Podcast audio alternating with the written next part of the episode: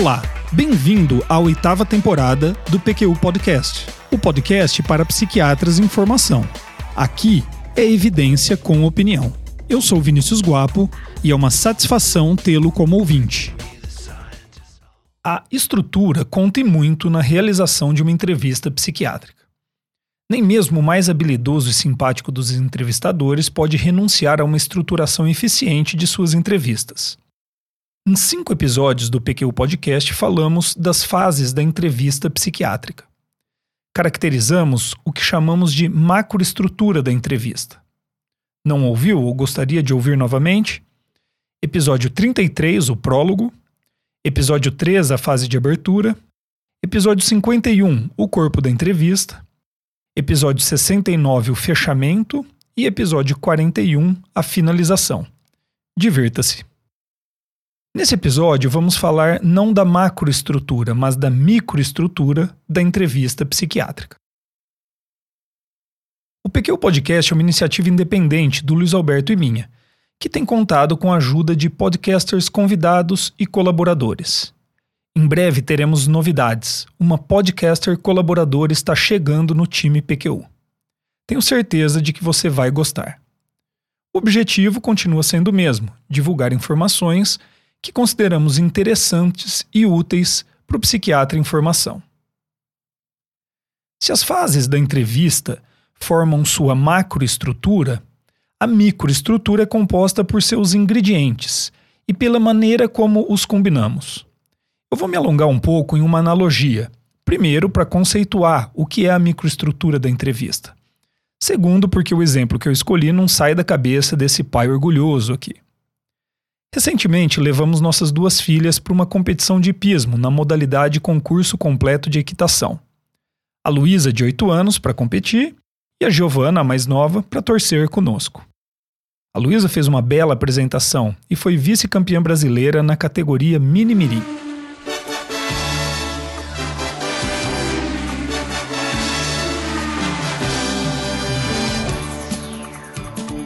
Parabéns, Luísa e valeu Breno pelo tema da vitória. Mas além de torcedor, sou o fotógrafo da trupe. E para fazer um bom trabalho, precisei aprender algumas coisas sobre equitação. Na prova de adestramento, por exemplo, aprendi que o conjunto cavalo-amazona segue uma reprise, ou seja, uma sequência pré-estabelecida de etapas em que executa movimentos nas três andaduras naturais: passo, trote e galope. Ok, como torcedor e fotógrafo, sei das fases da prova de adestramento. Reconheço os momentos em que o cavalo deveria estar em cada andadura e se o conjunto está cumprindo as tarefas propostas. Quer dizer, eu conheço a macroestrutura da prova de adestramento. No entanto, isso me qualifica a realizar a prova? É claro que não. Para isso, eu precisaria dominar os elementos de cada etapa Postura em cima do cavalo, posicionamento na sela, empunhadura das rédeas, sorriso no rosto. Isso mesmo. Cavalo e cavaleiro devem estar à vontade e divertindo-se. Comunicação com o cavalo, harmonia para evitar que ele pareça reativo a meus comandos, domínio da qualidade da execução de cada andadura. Tudo isso e outras coisas mais constituem a microestrutura de uma prova de adestramento. Voltando para a entrevista psiquiátrica, é muito importante conhecermos as fases da entrevista e as tarefas a serem cumpridas em cada uma delas. Mas precisamos também estar cientes dos componentes de cada uma. A complexidade de uma entrevista psiquiátrica é altíssima e os elementos da microestrutura são muitos. Felizmente, Sean Shia, em seu clássico livro Psychiatric Interviewing: The Art of Understanding, listou, classificou e codificou estes elementos e suas relações, de maneira que tenhamos uma linguagem própria e simplificada para descrever a microestrutura da entrevista psiquiátrica. O resultado dessa empreitada de Shia é o desenvolvimento de um sistema que ele chamou de facilix. O termo deriva da raiz latina facilis e indica movimento gracioso, harmonioso. Facilix é o estudo de como entrevistas são estruturadas em seus detalhes, para que uma quantidade grande de informações sobre o paciente e sua condição seja coletada de maneira eficiente, dentro das limitações de tempo típicas de um atendimento clínico e com uma forma de conversação natural e elegante que permita o desenvolvimento de uma relação médico-paciente saudável e promissora. A análise estudo da microestrutura da entrevista nos ajuda a ter maior controle e consciência sobre aspectos que muitas vezes consideramos aleatórios nas conversas com nossos pacientes. Por exemplo, que assuntos escolhemos abordar em uma entrevista inicial? Como organizamos a sequência de tópicos que resolvemos avaliar com o paciente? Qual o melhor momento para abordar temas delicados? Como mudamos de assunto para outro, mantendo a fluidez na comunicação? Uma vez iniciado um assunto, o quanto que eu devo explorar deste tópico? É a capacidade de transformar estes elementos, a princípio aleatórios, em algo consciente e com função definida que caracteriza um entrevistador diligente. Antes de seguirmos para os principais elementos da microestrutura da entrevista, vale a pena ressaltar as principais aplicações dessa linguagem criada por Sean Shia, chamada Facilix. O uso de uma linguagem apropriada é uma condição para o adequado estudo de uma disciplina. E o estudo da entrevista psiquiátrica carecia de tal condição, pois muitas vezes se valia de linguagem emprestada de outras áreas ou de tentativas apenas incompletas de sistematização de uma linguagem própria. Além disso, ao criar uma codificação para os elementos de uma entrevista, Xia desenvolveu um método prático para supervisão de entrevistas. Nos últimos sete ou oito anos, supervisionei residentes de terceiro ano do Hospital das Clínicas da Faculdade de Medicina de Ribeirão Preto, em entrevistas que assistia ao vivo ou gravadas em vídeo usando o método aqui descrito. Tanto minha experiência pessoal, quanto o depoimento dos residentes, assim como dados empíricos do Xia, indicam que esta seja provavelmente a ferramenta mais poderosa para se desenvolver habilidades de entrevista duradouras. Por fim, provavelmente o mais importante, o domínio da Facilix é uma porta de entrada para a autorregulação durante a entrevista e a autossupervisão. Ao aprender a reconhecer e organizar elementos da microestrutura da entrevista, o médico é capaz de perceber erros e acertos durante a entrevista e mudar seus rumos, além de poder refletir sobre suas ações nas entrevistas que realiza em seu dia a dia. Não passo um dia em minha atividade clínica sem revisar minhas entrevistas à luz da Facilix, de Sean Shia. Shia classificou os elementos da microestrutura da entrevista psiquiátrica em três tipos, o que é impressionante dada a complexidade do objeto de estudo: campos ou regiões, expansão e transições. Um campo é definido como um período delimitado em que entrevistador e entrevistado conversam sobre um tema ou ocupam-se de uma tarefa específica. Afinal de contas, como em uma conversa corriqueira, uma entrevista tende a ser estruturada ao redor de assuntos com começo, meio e fim. Os campos permeiam todas as fases da entrevista, mas é certamente no corpo da entrevista que este conceito ganha aplicação prática primordial. Nesta fase da entrevista, o médico precisa coletar grande quantidade de informações confiáveis e fidedignas sem deixar de lado os esforços para manter uma conversa agradável e fluida com o paciente. Para complicar mais ainda, sabemos que, por mais informações que você consiga coletar em uma consulta, elas sempre serão apenas uma amostra pequena do todo da história do paciente. Por isso que eu costumo dizer que a principal função do médico nessa fase é de editor de informações. Ao propor a segmentação, mesmo que um tanto artificial, da entrevista em campos, a Facilix permite que o médico tenha maior domínio, em tempo real, sobre a quantidade e qualidade de informações colhidas em uma entrevista. Vários insights sobre a maneira como entrevistamos nossos pacientes são possíveis a partir da categorização dos campos que escolhemos e da maneira como os organizamos. Dois são os tipos de campos, o de conteúdo e o de processo ou de forma.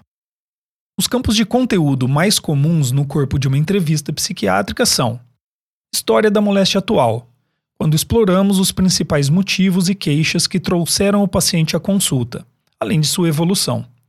Com alguma frequência, esse campo é aquele em que investigamos a hipótese diagnóstica principal. Campos diagnósticos. Em cada campo, exploramos a presença de um determinado diagnóstico. Episódio depressivo maior, transtorno bipolar, transtorno de ansiedade, transtornos psicóticos, transtorno de estresse pós-traumático, entre outros. Outros campos de conteúdo são história social, aspectos sobre valores morais e religiosidade, história familiar, antecedentes médicos, exame do estado mental, entre outros. Enquanto no campo de conteúdo o objetivo principal é a coleta de dados, no campo de processo o objetivo principal deixa de ser a informação factual e passa a ser a abordagem de aspectos do processo da entrevista, da relação médico-paciente que se inicia e de aspectos psicológicos do paciente, como motivação para o tratamento, os mecanismos de defesa e os aspectos transferenciais e contratransferenciais. Campos de processo típicos são campo de facilitação, que baseia-se na melhor tradição do método não diretivo de entrevista. Aqui o entrevistado é estimulado a vagar livremente por assuntos de seu interesse, com o claro intuito de criar um clima em que se sinta à vontade para discutir problemas muitas vezes difíceis e delicados. Campo de transformação, onde o entrevistador tem como objetivo principal abordar e diluir uma resistência específica à comunicação médico-paciente. Campo perspectiva do entrevistado. Campo para mim essencial, onde exploramos o entendimento que o paciente tem de seus problemas, suas expectativas a respeito do tratamento, sua opinião sobre o diagnóstico psiquiátrico, sobre o uso de medicações, sobre a indicação de psicoterapia, por exemplo. É dele que se vai obter material importantíssimo na elaboração de um bom plano terapêutico.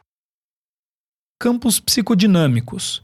Quando o médico faz perguntas não interessado primordialmente no conteúdo das respostas, mas na capacidade de reflexão do paciente, seu nível de insight sobre sua situação, a postura diante de interpretações. Campo motivacional, onde a motivação para a mudança do paciente é explorada e estimulada. Bom, é só tudo isso.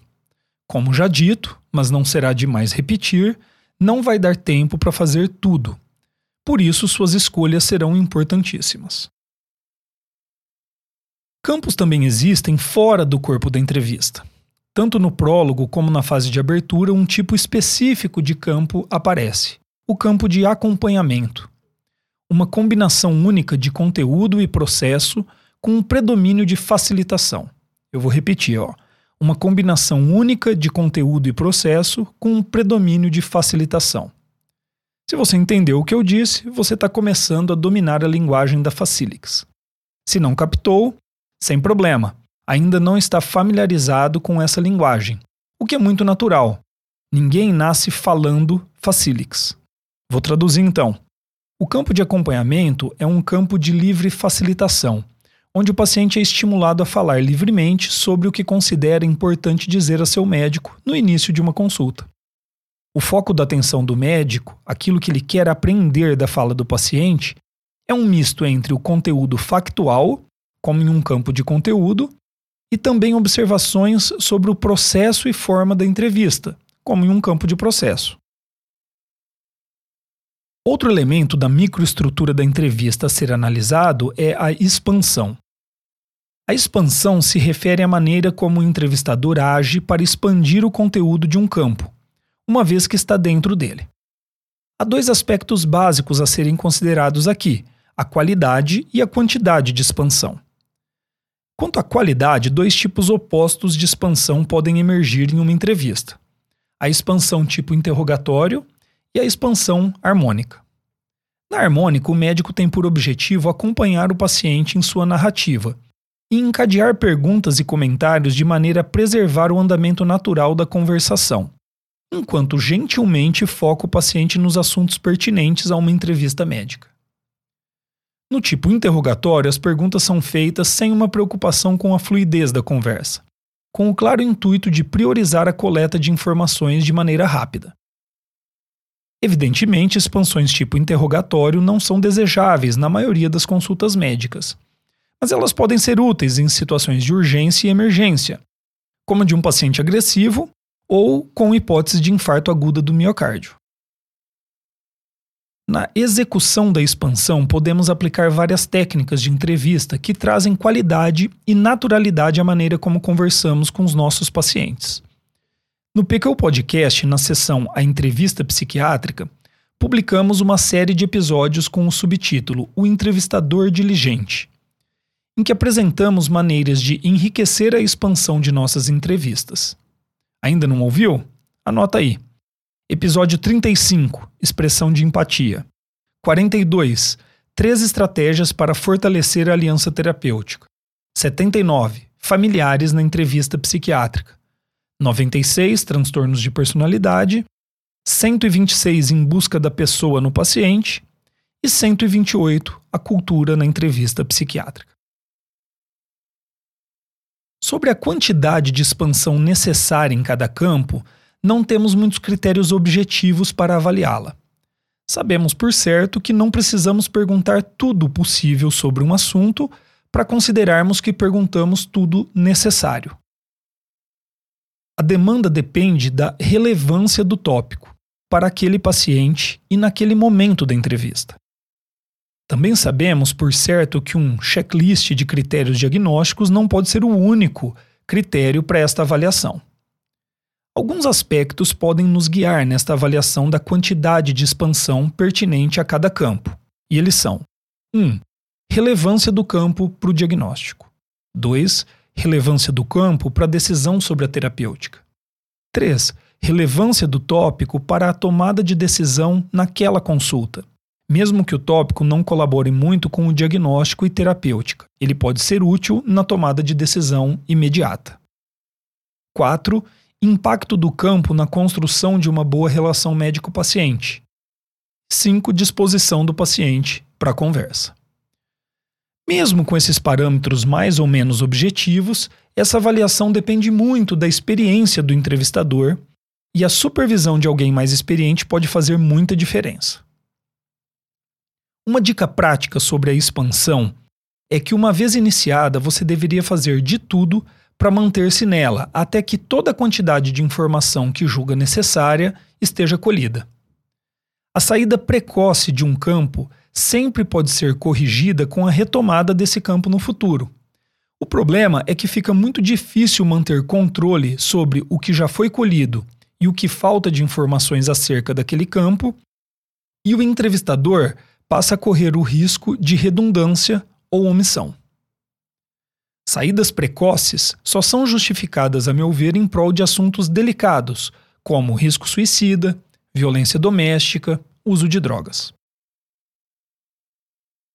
O terceiro elemento da microestrutura são as transições. Como em qualquer conversa, a maneira como as pessoas mudam de assunto pode variar e, com isso, modificar a fluência da conversa. Podem existir inúmeros tipos de transições, e de tempos em tempos um residente mais criativo aparece com uma novidade. Mas as mais comuns e úteis são as seguintes: transição natural. Quando o entrevistador usa da última coisa dita pelo paciente para mudar de campo. Acompanhe o seguinte exemplo. Uma paciente está falando sobre seus estressores de vida, queixando-se das dificuldades de relacionamento e dos desafios no trabalho. Quando diz, doutor, eu estou exausta, não aguento mais sentir a tristeza que eu sinto.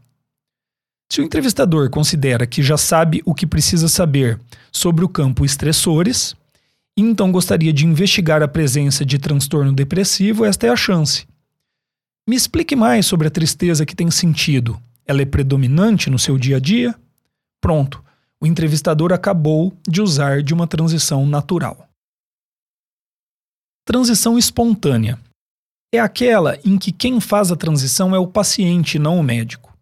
O médico decide se vai acompanhar e consolidar a transição proposta pelo paciente ou não. No mesmo exemplo, caso a paciente seguisse, não aguento mais sentir a tristeza que eu sinto. É uma tristeza diferente que não passa, doutor. E o médico optasse então por seguir a investigação de um quadro depressivo. É mesmo? E há quanto tempo tem se sentido assim? Bom, Este é um exemplo de uma transição espontânea. Transições naturais e espontâneas são o arroz com feijão da entrevista médica e podem ser usadas sem grandes preocupações. Seu único problema é o risco de que o entrevistador ceda demais às demandas do paciente e perca o controle sobre os temas necessários à sua tarefa clínica.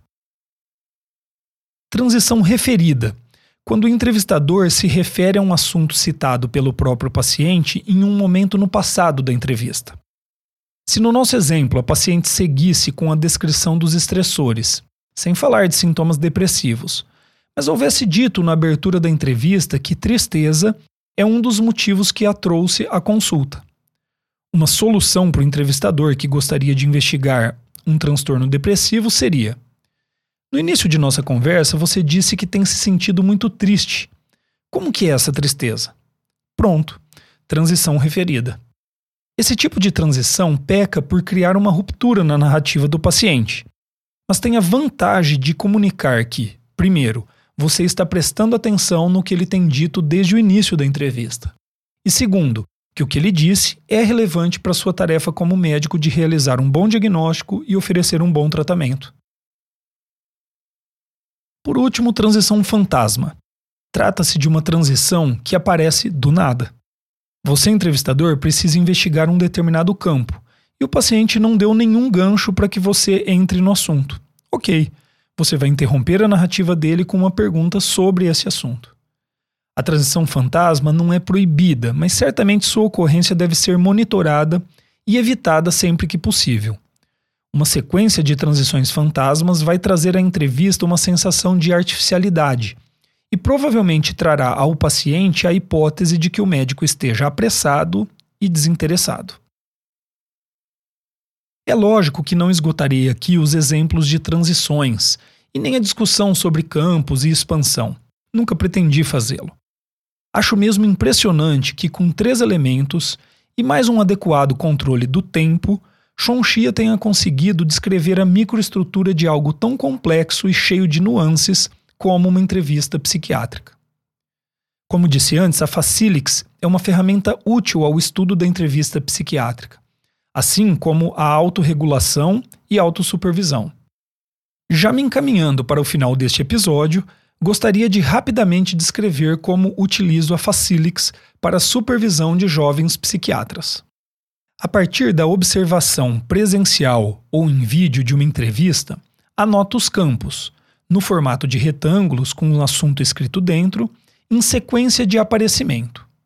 E marco tanto o tempo de início como o de fim de cada um deles.